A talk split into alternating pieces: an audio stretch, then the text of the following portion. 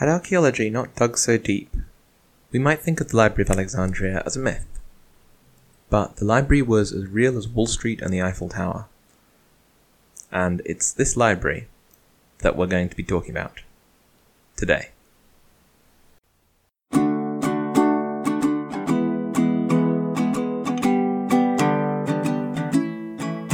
Welcome to Deltas, a podcast about our collective past and present world.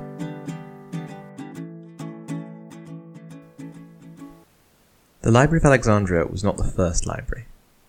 Archiving of written material in this way goes back until at least 3400 BC, in the Sumerian city state of Uruk, located in modern day Iraq.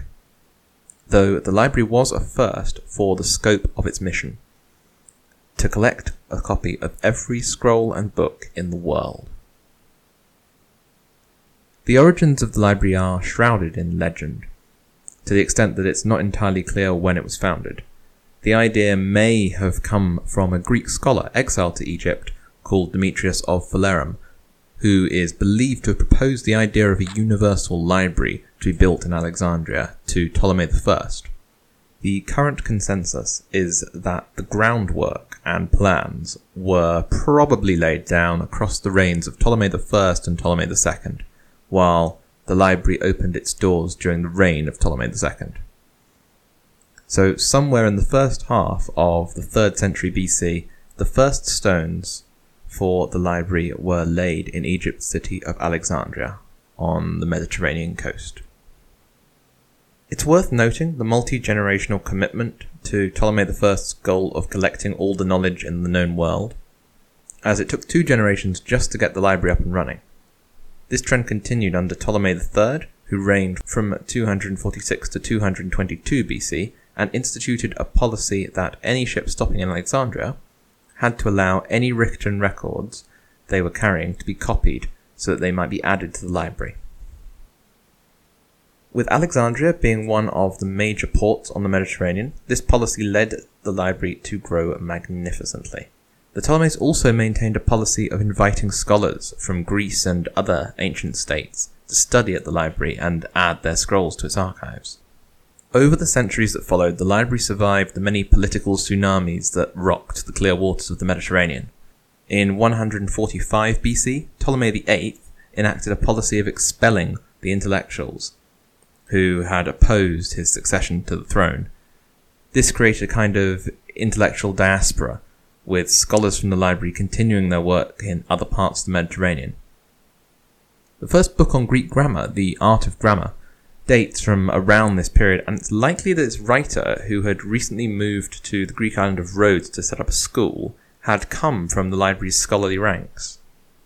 In 80 BC, the city of Alexandria became a possession of the Roman Empire, and the library along with it.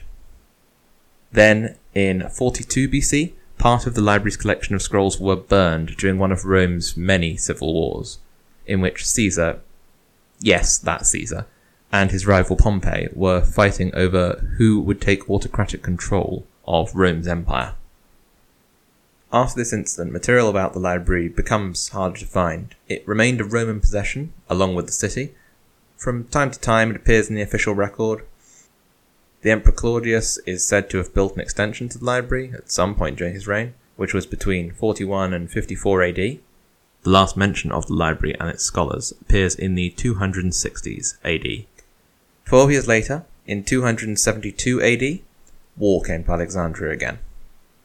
The Roman Emperor Aurelian was fighting to recapture Alexandria and the rest of Egypt from the forces of Queen Zenobia of Palmyra we'll do an episode on Zenobia at some point. For now, just know that Zenobia had taken Egypt two years before, and the library had survived her invasion.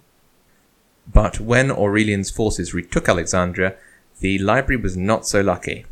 Aurelian's forces destroyed the entire library and most of the surrounding area of the city during the fighting. So vanished a beacon from the shores of the Mediterranean.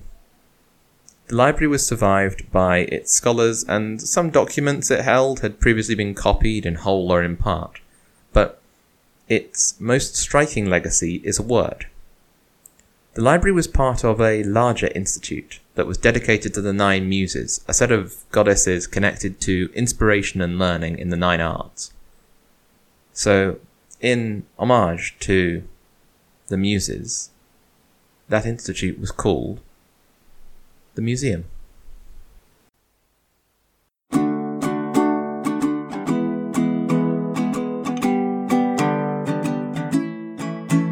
Thanks for listening. I'll see you next time.